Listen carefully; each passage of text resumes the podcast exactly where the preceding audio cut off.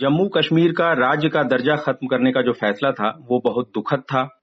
कांग्रेस अगर सत्ता में आई तो जम्मू कश्मीर में आर्टिकल 370 रद्द करने के फैसले पर नए सिरे से विचार करेगी। ये बात कही है कांग्रेस के सीनियर नेता दिग्विजय सिंह ने। क्लब हाउस एक ऐप है, उस पर चर्चा हो रही थी, उसी दौरान उन्होंने ये बात कही। इस पर बीजेपी के नेताओं ने सख्त ऐतराज जताया है और उनका कहना है कि कांग्रेस पार्टी पाकिस्तान की भाषा बोल रही है। इस पूरे मसले पर चर्चा करने के लिए हमारे साथ हैं आदित्य राज कौल जो वरिष्ठ पत्रकार हैं।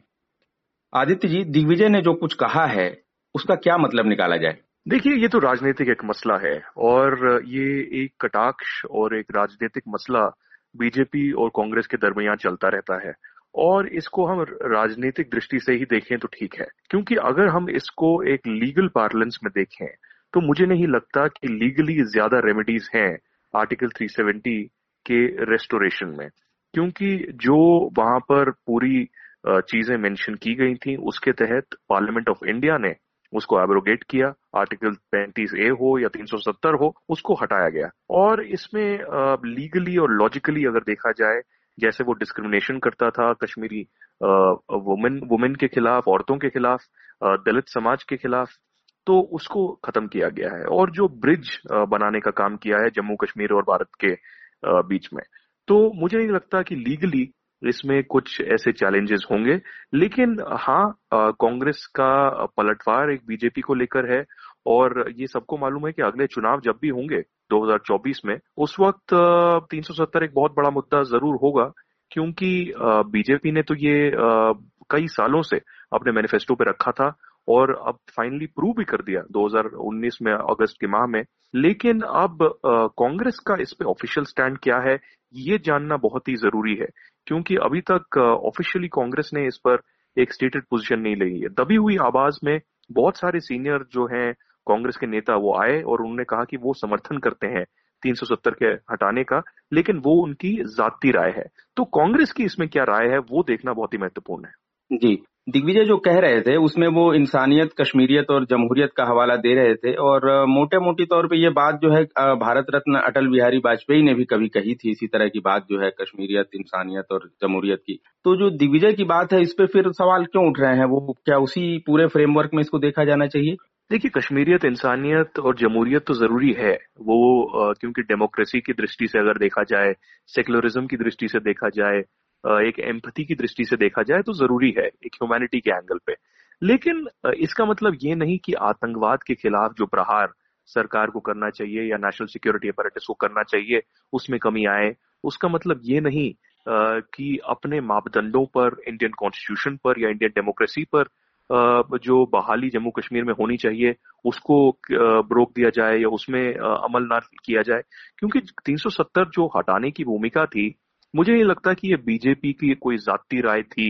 ये पूरे हिंदुस्तान में लोगों की उम्मीद थी कि 370 एक बार हटेगा। और हमें बहुत ही ज़रूरी जो है इतिहास पढ़ना चाहिए और लीगली भी देखना चाहिए कि जब लाया गया था आर्टिकल 370 उसमें देख पूरी तरीके से लिखा हुआ था कि ये टेम्पररी मेजर है। और कॉन्स्टिट्यूशन असेंबली जो है जेएनके की, वो इसको रद्द कर सकती है। अब क्योंकि उस वक्त कॉन्स्टिट्यूशन असेंबली नहीं थी जेएनके गवर्नर और जेएनके गवर्नमेंट थी वहाँ पर तो उन्होंने इसकी रजामंदी दी और फिर इंडियन पार्लियामेंट ने इसकी रजामंदी दी। और इंडियन पार्लियामेंट ने बखूबी इसका समर्थन किया कि इसको हटाना चाहिए। और इसकी वाहवाही हमने सिर्फ़ हिंदुस्तान में नहीं, बल्कि बाहर भी देखी। किसी भी मुल्क ने ऐसा नहीं कहा कि वो इंटरफेयर करेगा इंटरनल अफेयर्स के इंडिया में। और इस पर कोई कमेंट करेगा। तो मुझे लगता है कि हाँ डेमोक्रेसी जो अटल बिहारी वाजपेयी जी ने बात की, बहुत ज़रूरी है।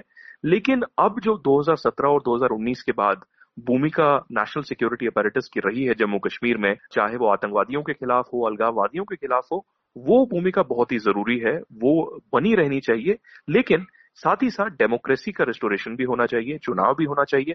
और जो मैं सुन रहा हूँ जाती तौर पर, मुझे पता लग रहा है कि इस साल डिलिमिटेशन हो जाएगा और अगले साल की शुरुआत में हम चुनाव देख सकते हैं। आपने जो अभी कांग्रेस के आधिकारिक रुख की बात की है तो बात आपकी ठीक है, पी चिदम्बरम भी पहले ऐसा कुछ बीच में कह चुके हैं कि 370 जो है, जो हटाने की बात है, वो गलत थी गलत फैसला था। और अब दिग्विजय कह रहे हैं कि विचार करेंगे। तो कांग्रेस आपको क्या लगता है, क्यों नहीं ऑफिशियली ऐसा कह रही है साफ़ साफ़ कि भाई 370 बहाल कर देंगे, विचार करेंगे, ये करेंगे, इसके बजाय क्यों नहीं कहती कि 370 बहाल कर देंगे जब हम आएँगे? देखिए, जैसे अंग्रेज़ी में कहावत है कैच 22 सिचुएशन तो मुझे लगता है कि कांग्रेस उसी कैच 22 सिचुएशन में है, क्योंकि कई नेता हैं कांग्रेस के, वो जाती तौर पर बाहर आ रहे हैं सोशल मीडिया पर या फिर मीडिया में, और कह रहे हैं कि वो 370 के एब्रोगेशन के खिलाफ हैं।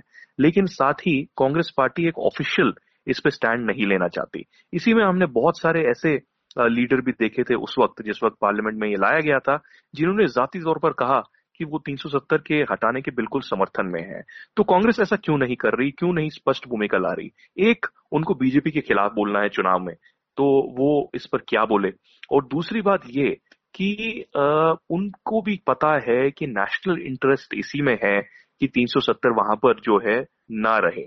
ताकि जो डिवीज़न वहाँ पर और उत्पन्न हुआ, जो रीजनल पार्टीज़ ने एक मोनोपोली वहाँ पर क्रिएट की थी, वो वहाँ पर ना रहे और जो अलगाववाद को भी इससे, चरमपंथियों को इससे बढ़ावा मिल रहा था, वो भी इससे बना रहेगा। तो मुझे लग रहा है कि अंदर ही अंदर कांग्रेस भी जानती है कि असलियत क्या है, लेकिन क्योंकि राजनीतिक दृष्टि से वो बीजेपी के ऑपोजिशन में खड़ी है तो इसलिए उनको जो है पूरी तरीके से ये नहीं पता कि पॉलिसी के तौर पर वो 370 पर क्या स्टैंड ले। लेकिन ज़रूरी है कि लोगों को पता होना चाहिए और अगले चुनाव से पहले तो बहुत ही ज़रूरी है और अहम है कि कांग्रेस ये सामने लेकर पता करे कि भाई कांग्रेस पार्टी का इस पे ऑफिशियल स्टैंड क्या है। जो दिग्विजय सिंह या पी चिदम्बरम ने कहा, क्या वो ही सही है? क्या वही स्टैंड बरकरार रखेगी? क्या कांग्रेस पार्टी भी सुप्रीम कोर्ट जाएगी और उस पर जो है, चुनाव भी लड़ेगी कि 370 की बहाली होनी चाहिए, कि ये इंडिविजुअल कुछ कमेंट्स हैं जिसको कांग्रेस पार्टी सीरियसली नहीं लेती। मुझे लगता है कि कांग्रेस एक बहुत ही मेच्योर और बहुत पुरानी हिस्टोरिकल पार्टी है इंडिया की, और इतने गंभीर मुद्दे पर उनकी चुप्पी ठीक नहीं। जी। जब ये फैसला लिया था मोदी सरकार ने, उस वक्त कांग्रेस वर्किंग कमेटी ने एक प्रस्ताव पारित करके इसका विरोध किया था कि फैसला गलत है, लेकिन कि जो बहाली और नहीं बहाली की बात है, उस पर कोई स्टैंड नहीं आया था उस वक्त। एक जो ये बात है कि अब जैसे एक करार हुआ उन्नीस सौ बावन में जवाहरलाल नेहरू और शेख अब्दुल्ला के बीच, और फिर 2019 में जो है उस करार को एक तरह से पलट दिया गया।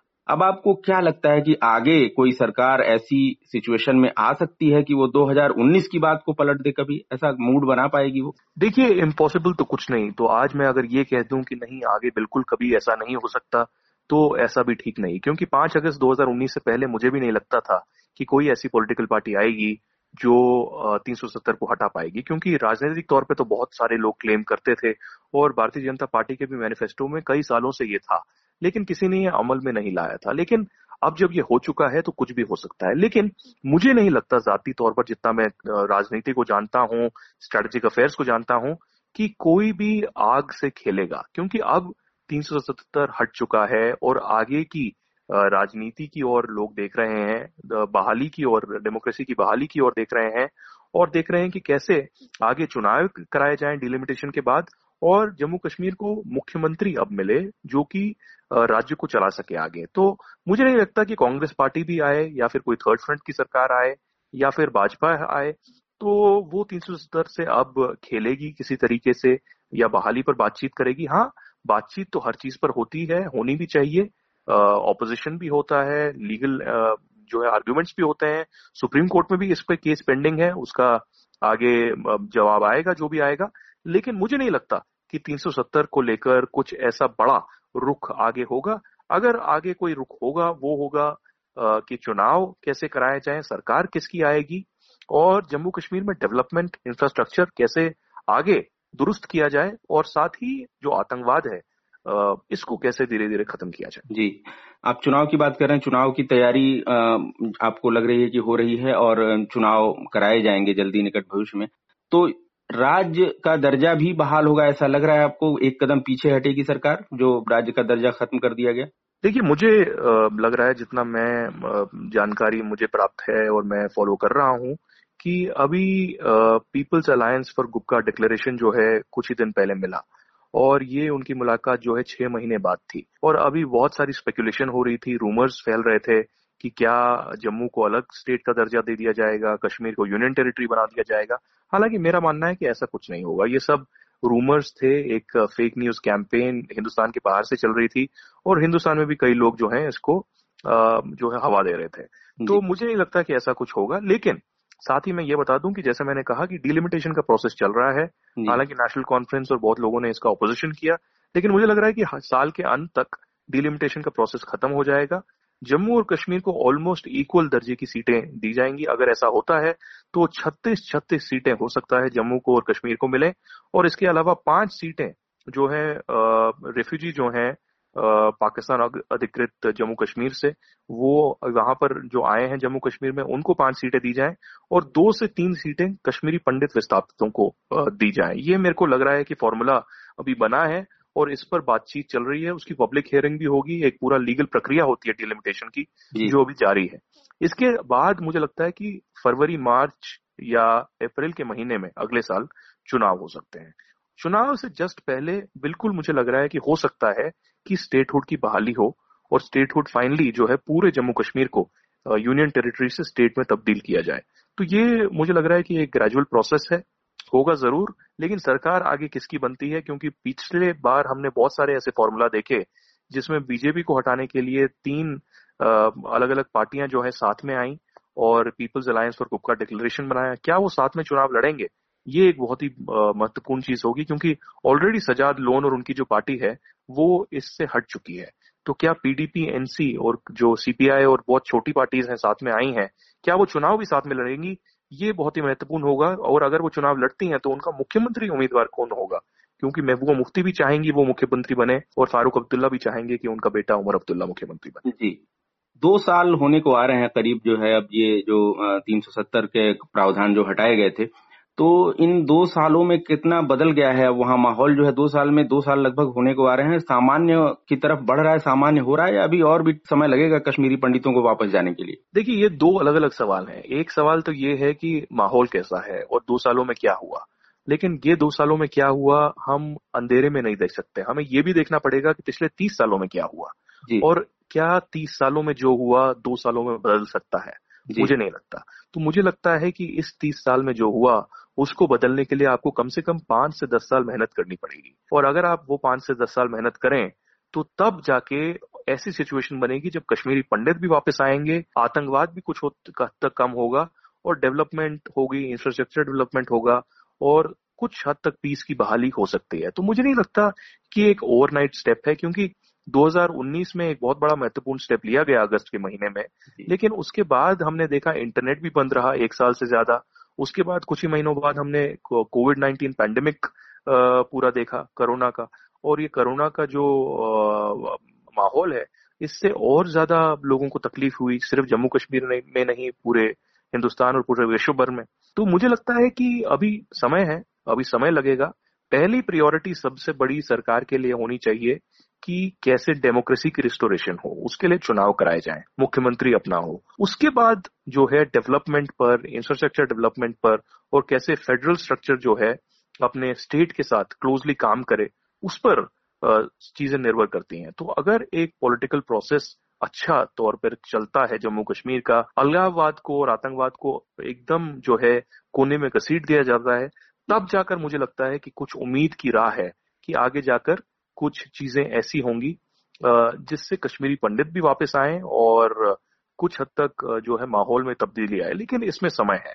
तो अभी मुझे लगता है कि सबसे बड़ी भूमिका भी और सबसे बड़ा प्रियोरिटी भी लोगों की यही होगी कि चुनाव जल्द से जल्द हो। जी तो आदित्य जी आप कह रहे हैं कि जो दिग्विजय ने कहा है और जो बीजेपी उस पर रिएक्ट कर रही है वो उनकी आपसी राजनीतिक कुश्ती है। और आप ये भी कह रहे हैं कि इसका कोई लीगल ऐसा बेसिस नहीं दिख रहा कि इसको रिवोक कर दिया जाए इस फैसले को। और आप ये भी कह रहे हैं कि आगे कोई ऐसी सरकार इस सिचुएशन में आ पाएगी क्या जो इस फैसले को पलट दे? इसकी गुंजाइश बहुत कम दिख रही है क्योंकि इसके लिए बहुत बड़ा कदम उठाना पड़ेगा। और फ़िलहाल जो कह रहे हैं कि सामान्य स्थिति बहाल होने के लिए अभी कुछ और साल इंतज़ार करने पड़ेंगे। बहुत बहुत धन्यवाद आपका, आदित्य जी, विस्तार से जानकारी देने की